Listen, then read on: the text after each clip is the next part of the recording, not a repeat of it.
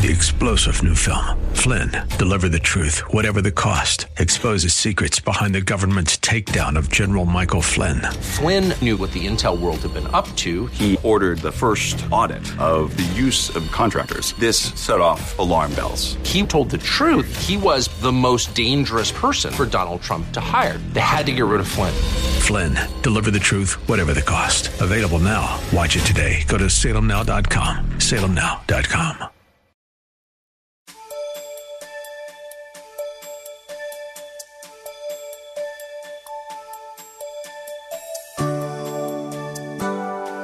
When is the last time you put your heart, soul, and all your strength into a project or pursuit?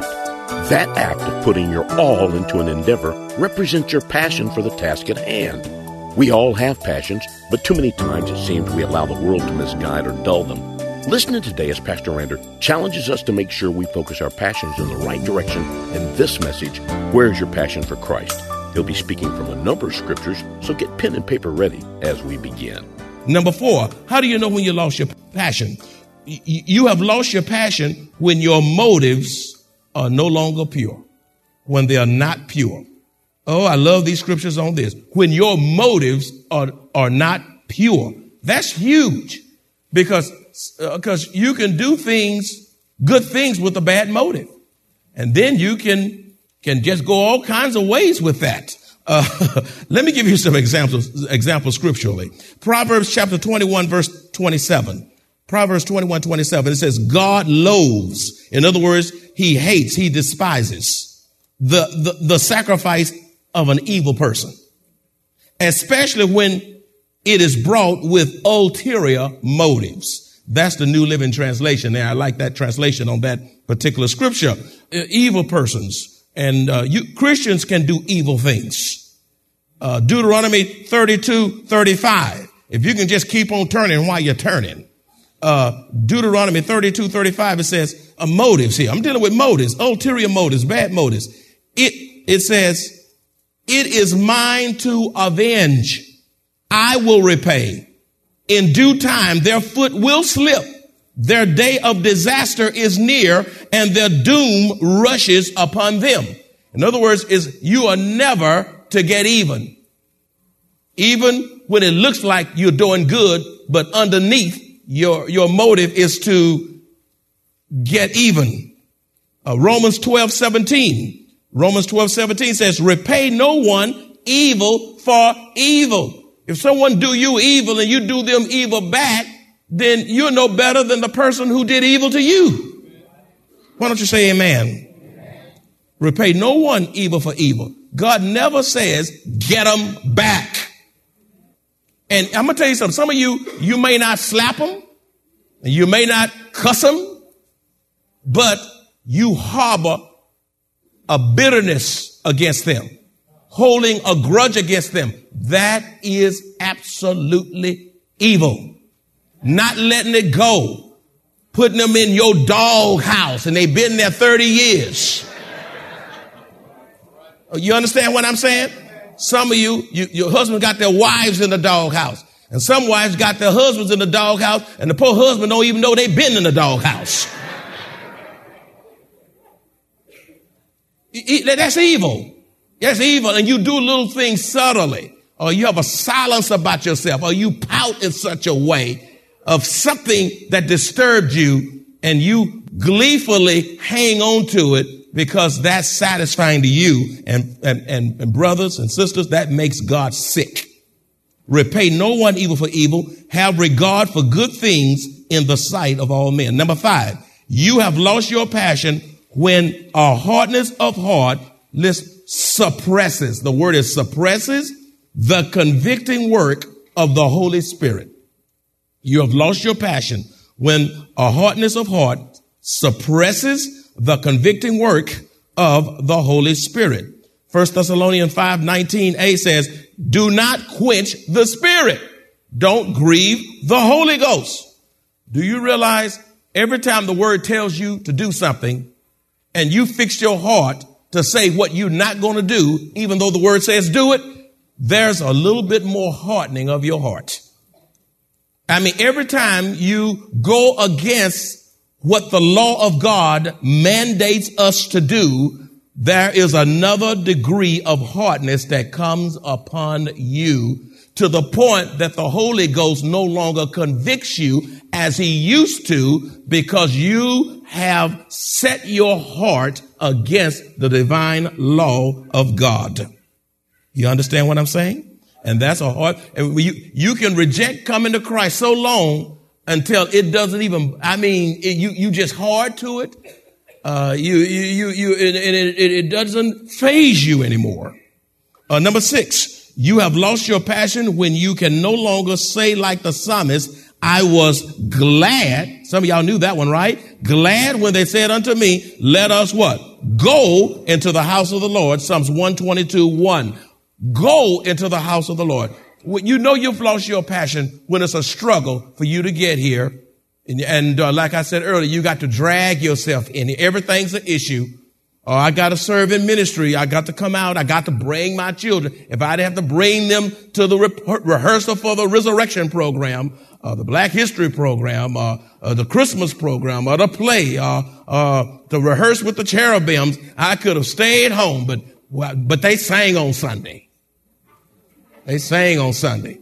I'm gonna tell you something. You know you've lost your passion. Thank you, Holy Ghost. It's not written down, but it just came to me. When you drop your children off, because you know they're gonna be here from 6:30 to 9 on Wednesdays, while you go on down to the forum, and then you come back and pick them up at 9. You haven't gone to men's and women's. You haven't gone to Bible study. You go, you don't go pray. It's just a convenient drop off go and pick up. Now, you know what? You haven't lost your passion. You lost more than that. This, this, th- that's not a nursery for you to go do your stuff. That's the epitome of selfishness. And that's exploiting the ministry of God.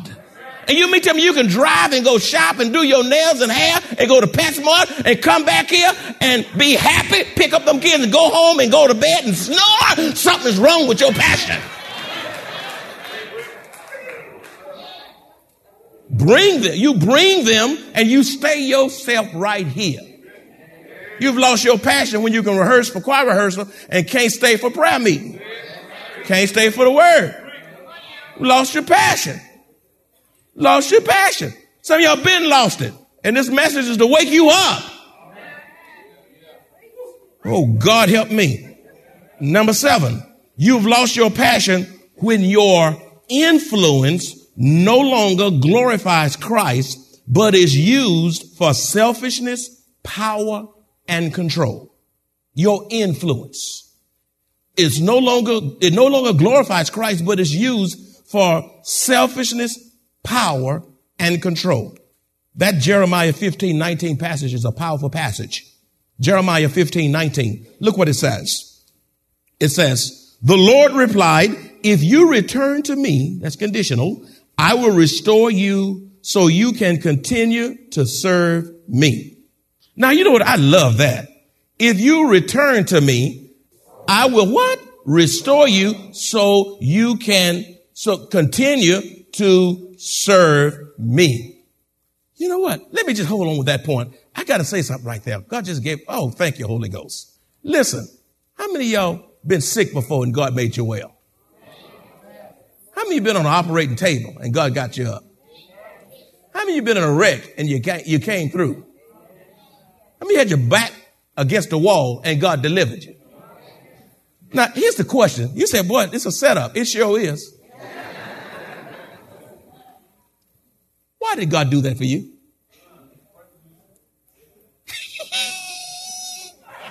I like that. Why did God do that for you?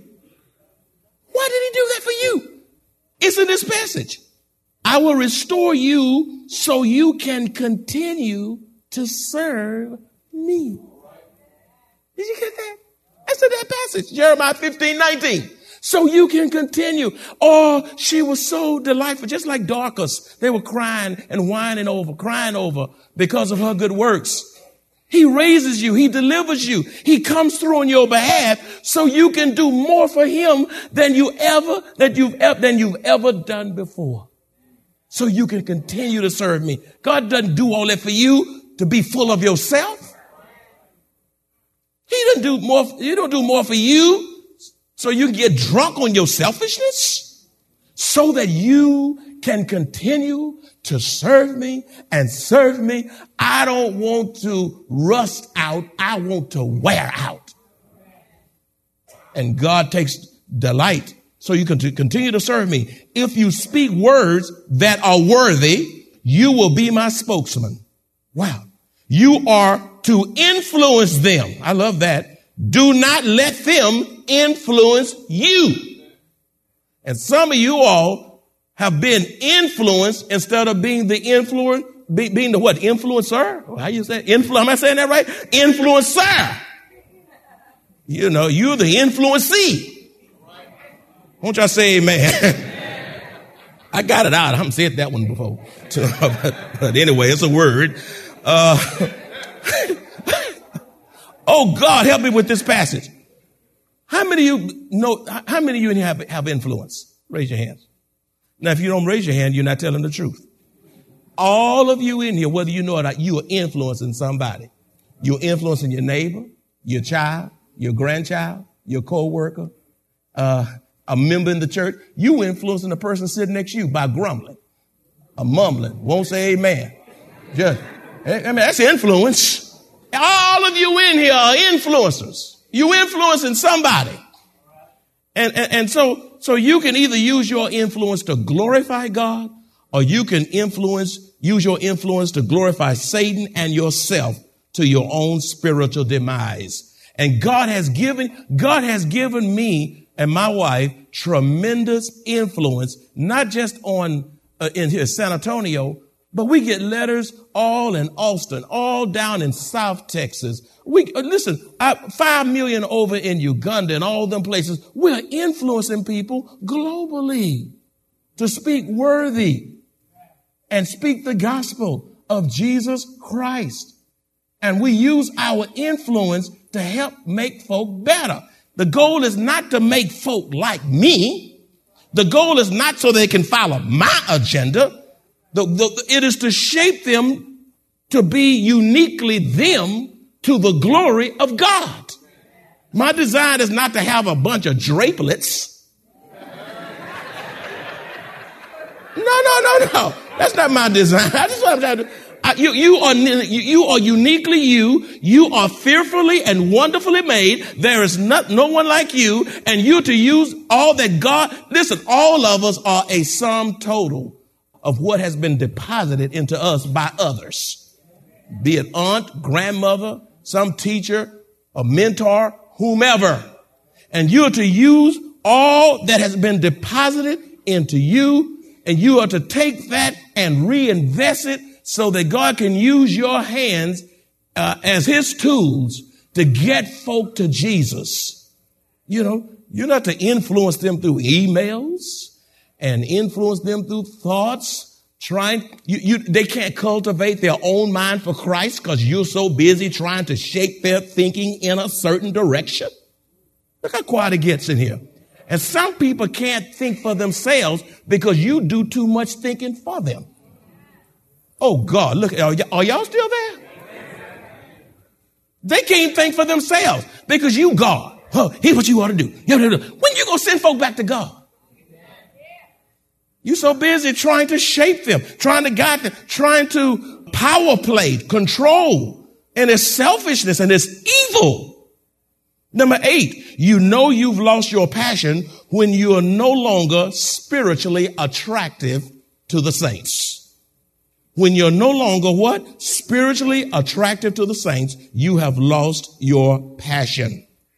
Uh, Proverbs 19, 22 says, I love this. Proverbs 90, Proverbs 19, 22 says, loyalty makes a person attractive. You can be so loyal until your loyalty attract folk to you. 1 Timothy 2.10b says, who claim to be devoted to God should make themselves attractive by the good things they do. Folk are attracted to you by the good things uh, you do. Now, my question I pose to you now, this is a convicted sermon today, y'all. How, how attractive are you? Who seeks you out? Who seeks your counsel? Who wants to be, who, who's trying to run down and get to you before church turn out? Sometimes they can't get to you because you so busy trying to get to the door. If they wanted you, they couldn't find you because you, you gone. You can't hang around shake five hands. I gotta get out of here to go where? That brunch is not going anywhere. To do what? And what I'm saying is that you ought to be attractive. Folk ought to want to be in your presence. Now, you know what? If nobody want to be around you, and everybody's dodging you, even the baby's scared of you, now you need to go search yourself. Even babies know when you don't like them. Won't y'all say amen? amen? How attractive are you? What impact are you making? You can be a, a, a giant in the world and a hero in the world and a zero in the church when it comes to your being attractive. Attractive. You so, you, you got the sweetness of Jesus, uh, like honey all over you. You drooling, you drooping and it's all over you. And folk, they, they, you can't get rid of them. In conclusion, how does one renew his passion? How does one renew his passion? Number one, ask God to revive you according to his word. The word of God brings revival. Psalms 119, 154b says, revive me according to your word.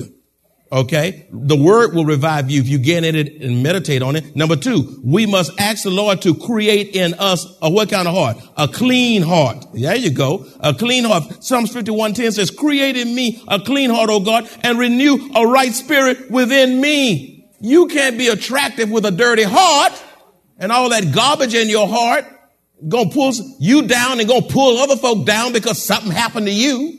And so you miserable. You, you want everybody else to, to feel some kind of sense of fate. Your heart ought to be clean. Uh, number three, ask the Lord to restore the joy of your salvation and give you a heart that yearns to obey God. Restore. Some of you already in this year, your joy is gone. You let stuff and issues beat you up because of your lack of gratitude, or maybe you lost your joy because you just can't be patient and wait on God to work things out that you want worked out. And you lose your joy because it, it's not happening when you want it. Let me tell you something. God is not on your time schedule. Restore. Some of y'all lost your joy because you just can't wait. You always in a hurry and you hurry out your joy. You in a hurry, you hurry out your joy. Uh, Psalms 51, 12 says, restore to me uh, again the joy of your salvation and make me willing to obey you. Number four, we must meditate on the right things. That's, that's how you get your passion back by meditating on the right thing. Philippians 4, 8. Finally, brethren, whatever things are true, noble, just, pure, lovely, good report, if there any virtue, if there's anything praiseworthy, meditate on these things. You can't meditate on pornography and be blessed by God.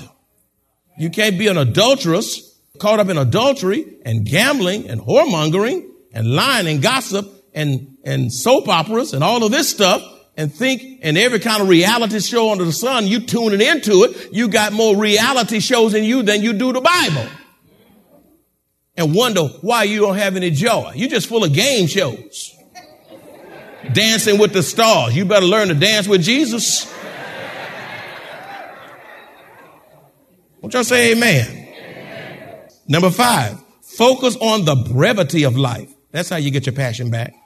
Focus on the brevity of life. James 4, 14 says, whereas you do not know what will happen tomorrow, for what is your life? It is even a vapor that appears for a little time and then vanishes away. You know, brevity, the shortness, the briefness, the quickness of life.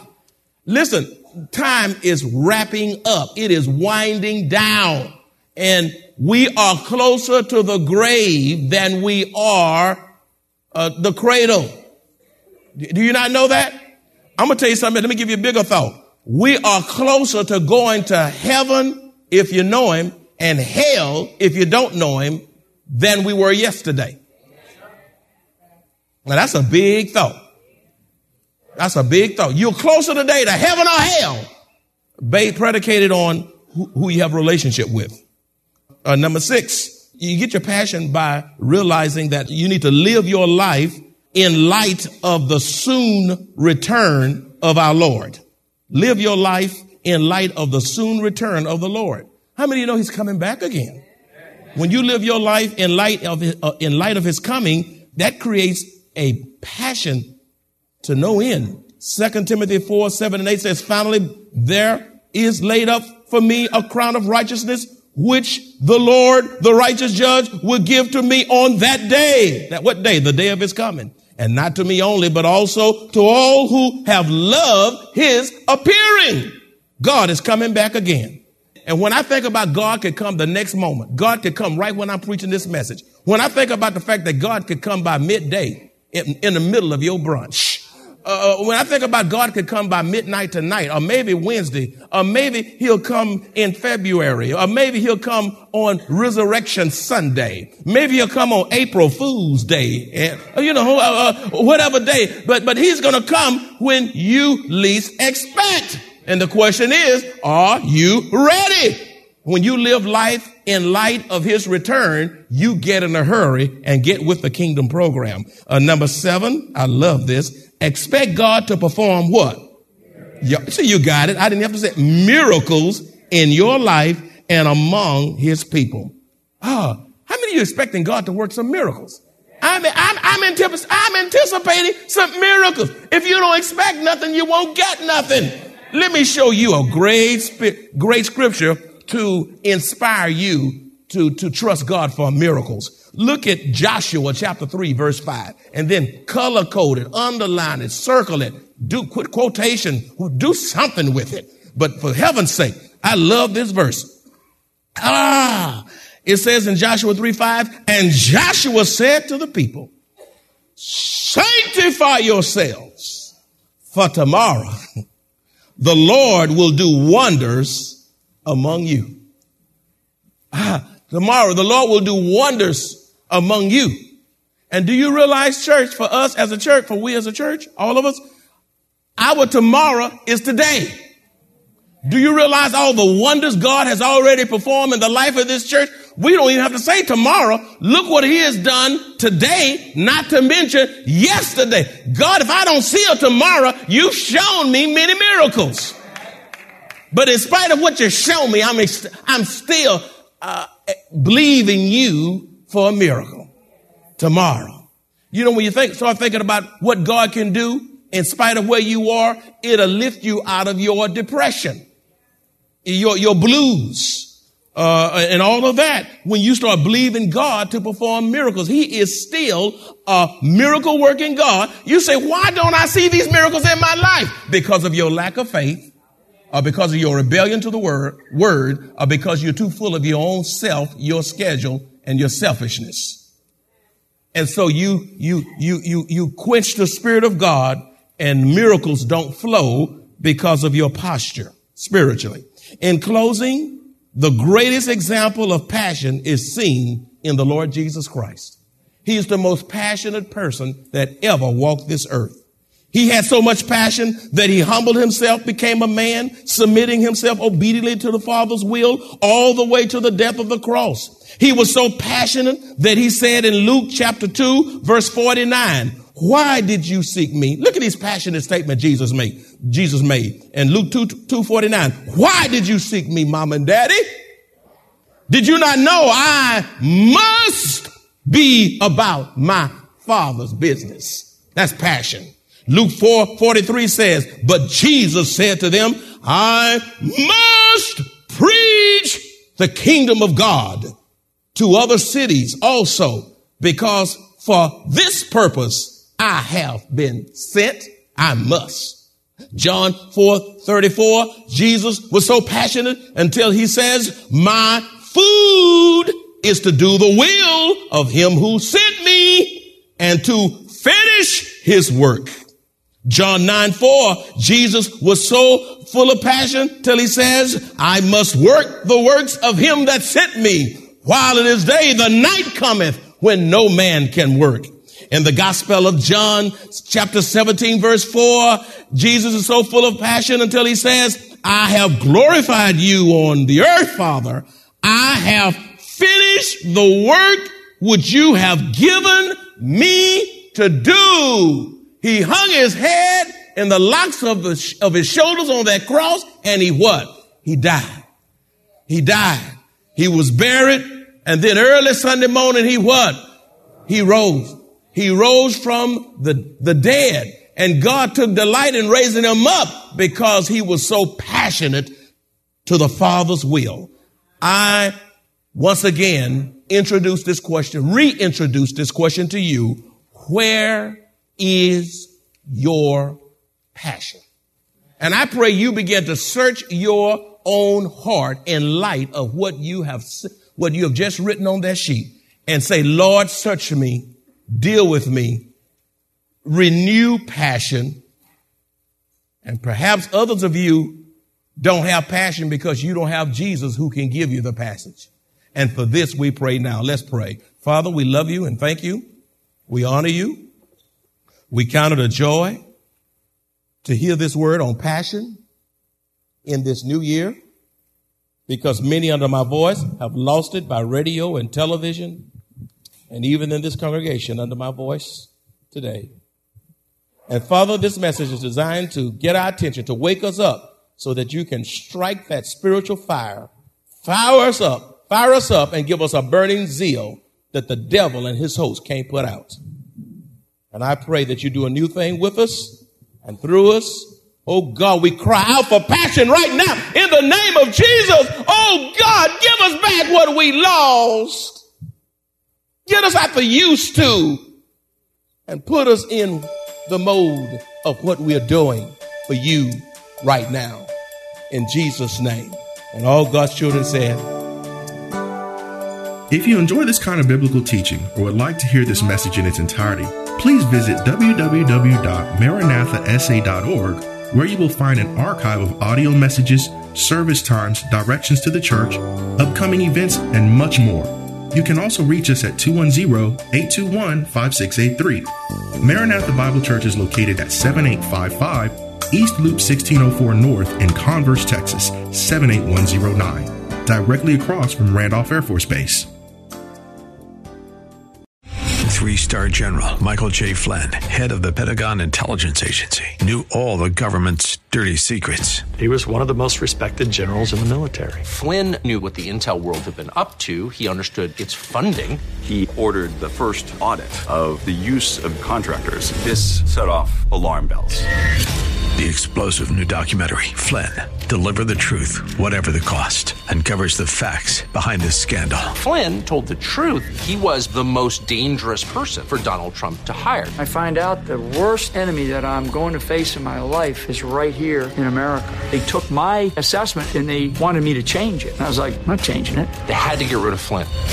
With in depth interviews, archival footage, and never before seen personal records of the man behind the headlines. I just felt like I was drowning. Flynn, deliver the truth, whatever the cost. Available now. Watch it today. Go to salemnow.com. Salemnow.com.